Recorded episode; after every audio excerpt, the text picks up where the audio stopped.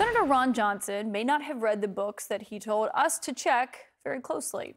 He was here on the show Monday night, and when he was asked a pretty simple question Should someone who tried to overturn the last election be involved in overseeing the next one? The Wisconsin Republican said this. Which Democrats one? have done the same thing. In, Republicans in Wisconsin, tried there's to been criminalize fake slates of electors? No, it's, it's happened in different states. I, Which I, I didn't come sir? prepared to give you the exact states, but it's happened. It's happened repeatedly. It has happened repeatedly. Just go check the books. Which books?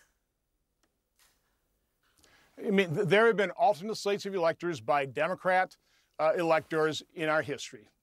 Again, I, you didn't. This wasn't what this interview is going to be about. I'll, I'll come and I'll provide you the information. I look forward to your office sending that information. We'll publish it if it's if we'll it's accurate. That. So he followed up on Twitter, listed the four examples that you see here, none of which proved his point.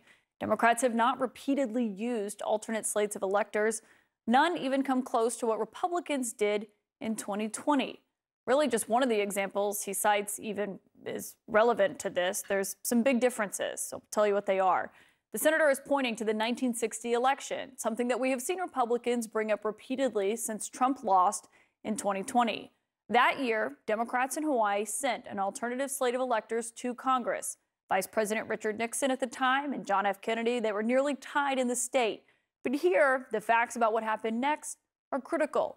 At the time, a recount was still underway, one that ultimately flipped the results from Nixon to Kennedy. A judge would rule that the Kennedy electors were legitimate.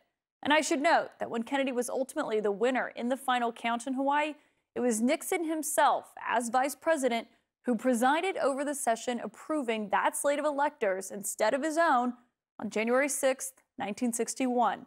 In 2020, meanwhile, the recount in Wisconsin was over. It showed that Biden did indeed win Senator Ron Johnson's home state. Wisconsin's alternate GOP electors met more than two weeks after that recount and still signed a false certificate of electors. Trump and his supporters, of course, would go on to lose seven more lawsuits in Wisconsin related to the electors.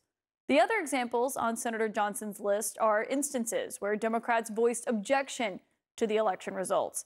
Not exactly instances of plots to overturn an election that was affirmed by recounts and by the courts. But even if you disagree with what those Democrats did, most importantly here, those instances went nowhere because the candidates who lost those elections conceded them. Of course, Senator Ron Johnson's role in this has also come under scrutiny, given the text message, messages showing that his chief of staff was trying to deliver a quote alter, alternate slates of electors for Michigan and Wisconsin directly to Vice President Pence on January 6th, something that will surely be included in the history books. Before I let you go, Senator, I do want to ask about this. Obviously, it's your home state.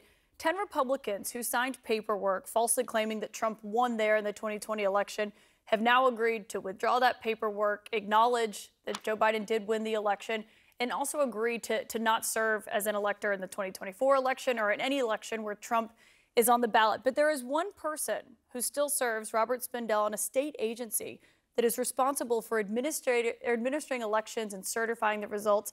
Do you think that he should resign from that given the role he played in the fake elector scheme?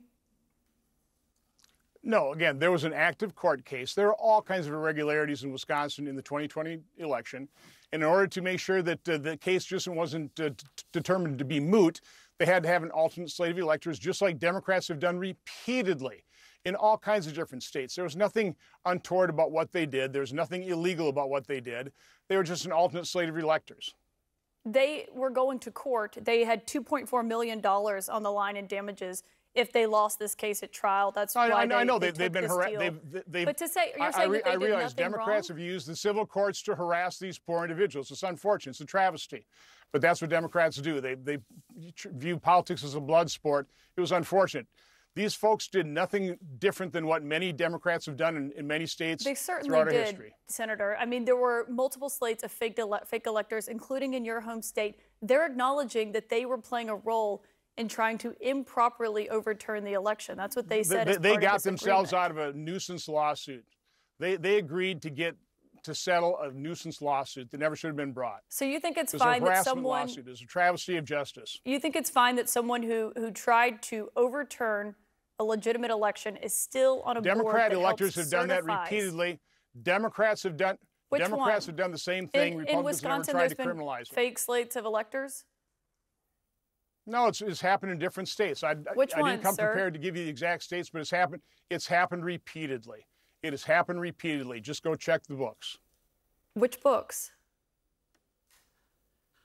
I mean, there have been alternate slates of electors by Democrat uh, electors in our history. Again, I, you didn't. This wasn't what this interview was going to be about. I'll, I'll come and I'll provide you the information, but I'm Okay, absolutely I look certain forward about to that. I look forward to your office sending that information. We'll publish it if it's if We'll it's do that. accurate. Senator Ron Johnson, a busy day ahead on Capitol Hill. Thank you for your time tonight.